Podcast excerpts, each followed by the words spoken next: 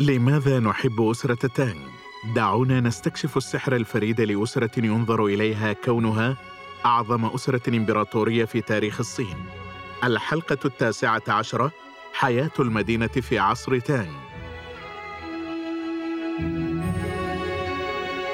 في هذه الحلقة سنركز على موطن أسرة تانغ مدينة تشانغ أنغ العظيمة. كيف ساعدت أسرة تانغ على الوصول لقمة الازدهار؟ معكم أسامة مختار في هذه السلسلة الصوتية والتي سنتعرف عبرها معا على أسرة تانغ ونحاول اكتشاف كيف وصلت إلى القمة وأصبحت الدولة الأكثر ازدهارا وترابطا وابتكارا في العالم وكيف تمتعت بإرث غني ومؤثر لا يزال قائما حتى يومنا هذا. خلال هذه السلسلة أشرنا إلى أعجوبة تانغ أي عاصمتها تشانغ أنغ التي تغطيها تقريبا مدينة شيئان في الوقت الحاضر. هنا كنقطة محورية للإمبراطورية القوية اقتصاديا واجتماعيا أصبحت منارة مشرقة للهندسة المعمارية وتصميم المدينة، وتعتبر موطنا للشعوب من جميع أنحاء الإمبراطورية وما وراءها، لكن قصة المدينة تعود إلى ما قبل زمن تانغ.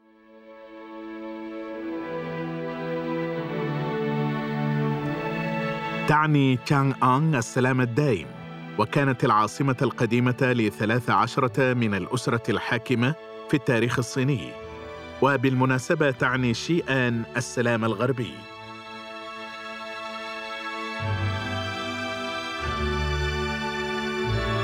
تمت تسوية الأرض التي تقع عليها لأول مرة في العصر الحجري الحديث.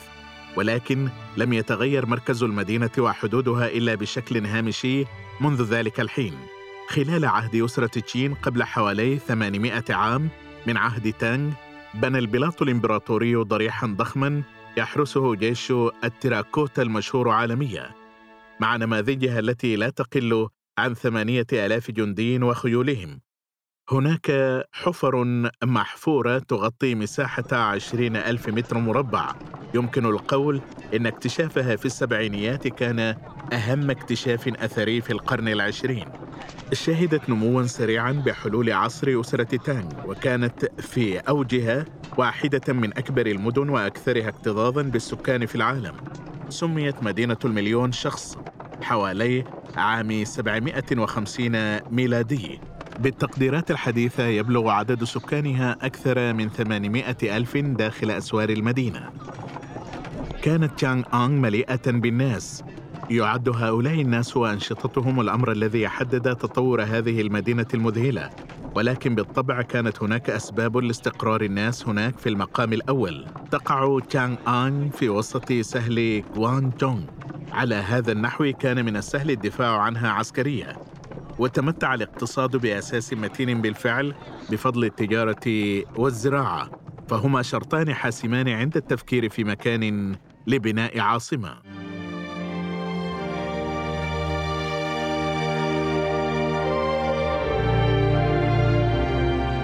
من الناحية العسكرية نظرا لأن السهل محاط بجبال شاهقة مع وجود الأنهار التي توفر مصدرا وفيرا من المياه كأنها أسست قلعة ضخمة يسهل الدفاع عنها. تقع جبال تشينغلينغ في الجنوب وجبال لونغشانغ في الغرب وهضبة اللوس في الشمال والنهر الأصفر في الشرق مما يوفر حاجزا طبيعيا رئيسيا آخر ويصعب الهجوم على أي مستوطنة في تلك المنطقة ويسهل الدفاع عنها.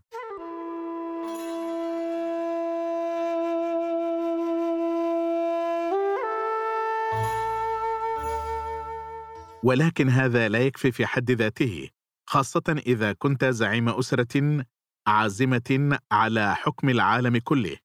هناك قول مأثور يجب أن يعيش الأباطرة أعلى التيار. مما يعني أنه يجب أن تكون لهم اليد العليا دائما وأن يظلوا مسيطرين. قبل منتصف عهد أسرة تانغ كان النشاط الاقتصادي والثقافي يتركز في الروافد الوسطى والسفلى للنهر الأصفر. إذا كانت هذه المناطق التي يجب الدفاع عنها والسيطرة عليها مما يعد سببا وجيها آخر لاختيار تشانغ آنغ كعاصمة وهو ما يقودنا إلى الاتصالات بأوسع معانيها. كان نهر وي والنهر الأصفر حيويين للنشاط الاقتصادي في المنطقة. لم يسمح فقط بحركة الناس إلى أي مكان. كانوا في أمس الحاجة إليه ولكنه سمح أيضا بتوزيع المحاصيل خاصة الحبوب في جميع أنحاء الإمبراطورية بأمان. ولكن كانت هناك أيضا طرق تنتشر في كل صوب واتجاه وتتعمق في مناطق شاسعة من النشاط الاقتصادي وتؤدي إلى أسواق بعيدة.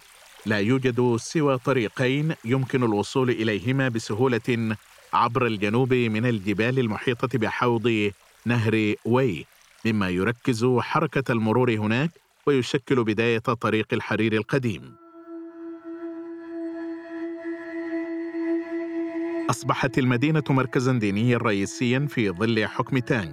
ليس فقط للبوذية والطاوية ولكن أيضا للعديد من الأديان التي كانت حديثة العهد نسبيا بالوصول إلى الصين مثل الزرادتشية والنسطورية والمانوية. يعد شوان زونغ الأكثر شهرة بين جميع الحجاج البوذيين الذي اشتهر من خلال القصة الصينية الكلاسيكية رحلة إلى الغرب. تم الترحيب به عند عودته في عام 645 كأنه نجم بوب. بصرف النظر عن الإنجاز الرائع في رحلته كان إنجازه العظيم هو إعادة نسخ من الكتب المقدسة الهندية التي أمضى أيام حياته المتبقية في ترجمتها.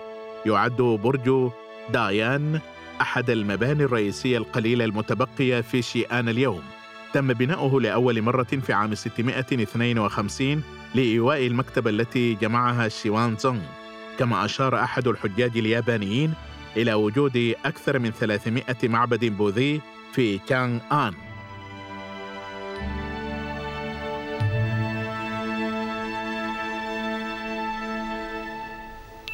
ولكن حقيقة العيش في عاصمة تانغ تشانغ آن بحلول وقت تانغ وما تمتعت به من نشاط اقتصادي نابض بالحياة والأمان النسبي والاتصالات الجيدة لكيانغ آنغ جعلها تصنف جنبا إلى جنب مع القسطنطينية وبغداد كأكبر مدن في العالم. كما نعلم كانت عالمية بمعنى الكلمة مع وجود العديد من السكان من أجزاء أخرى من آسيا وما وراءها كانت مكانا مبهرا ومثيرا للعيش فيه. تم بناؤه على طول المحور الشمالي الجنوبي بنظام شبكة الطرق مثل بكين التي قسمت المدينة إلى 108 مناطق مع سوقين كبيرين واحد في الشرق وواحد في الغرب كانت المدينة الرئيسية محاطة بأسوار يزيد ارتفاعها عن خمسة أمتار في كل يوم كان مديرو السوقين يقرعون النواقيس 300 مرة في الصباح والمساء للإشارة إلى بدء العمل وانتهائه. لم يسمح للأشخاص الذين يعيشون في الأحياء بالخروج بعد حظر التجوال. كان للمسؤولين رفيعي المستوى امتياز العيش بالقرب من الشوارع المركزية. كانت هناك حديقة محظورة إلى الشمال الغربي خارج المدينة حيث كان هناك بستان كرز وحديقة كمثرى وكروم عنب وحقول لممارسة الرياضة. كانت هناك ثلاث بوابات على كل جانب مع ستة ممرات واسعة توصل بينهم. كان أضيقها 25 مترا، ليس فقط للتعامل مع حركة المرور بأكملها، ولكن أيضا لإطفاء الحرائق. نظرا لأن العديد من المنازل كانت مصنوعة من الخشب فقد كانت النار مشكلة مستمرة. في عام 843 دمر حريق كبير أربعة آلاف منزل ومستودع في السوق الشرقي. لكن بسبب تصميم المدينة تم عزل الحريق إلى حد كبير. قام البلاط الإمبراطوري بتحسين الظروف من خلال زراعة أشجار الفاكهة على طول الطرق كانت هناك بحيرات وبرك مائية رفعت من جودة الحياة لسكان المدينة، وكانت هناك خمس قنوات للنقل والصرف الصحي تعمل في جميع أنحاء المنطقة الحضرية والتي كانت تستخدم أيضا لنقل البضائع المهمة في جميع أنحاء المدينة مثل الفحم والحطب في فصل الشتاء. كان كل شيء منظما للغاية. دمرت أجزاء كبيرة من تانغ آن خلال نهبها المتكرر بفعل تمرد آن لوشان ولم تستعد مجدها وأجواءها بالكامل أبدا. احتلت مرارا وتكرارا ثم استعادتها قوات تانغ الإمبراطورية. نتيجة لذلك تعرض انفتاح ثقافتها لضربات عنيفة وتم إصدار العديد من القوانين التي تفصل بين الأجانب والصينيين من قومية هان. أجبرت إحدى المراسيم بعض الأشخاص من الغرب على ارتداء ملابس قوميتهم ومنعهم من الزواج من نساء الهان ومنعهم من التظاهر بأنهم صينيون.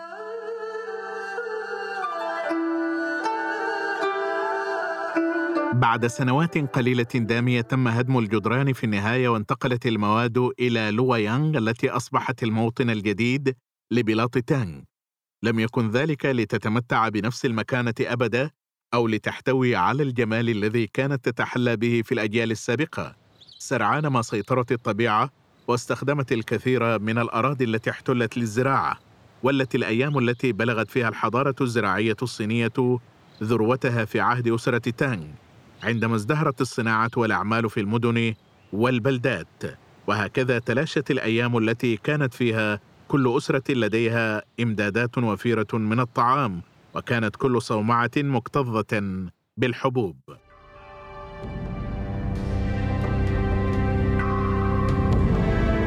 حتى بعد انهيار تانغ في بداية القرن العاشر استمرت تيانغ آنغ في أداء دور مهم في التجارة الغربية طريق الحرير وشهدت انتعاشا في عهد أسرة مينغ التي بدأت في أواخر القرن الرابع عشر. لا تزال مدينة شيئان تحتفظ بشيء من ثقافتها العالمية السابقة. وبالأخص في مجتمعها الإسلامي الكبير لكن يمكنها أن تبقى ظلا للمجد الذي تمتعت به خلال عهد أسرة تانغ العظيمة. شكرا لكم لحسن استماعكم وانتظرونا في الحلقة القادمة.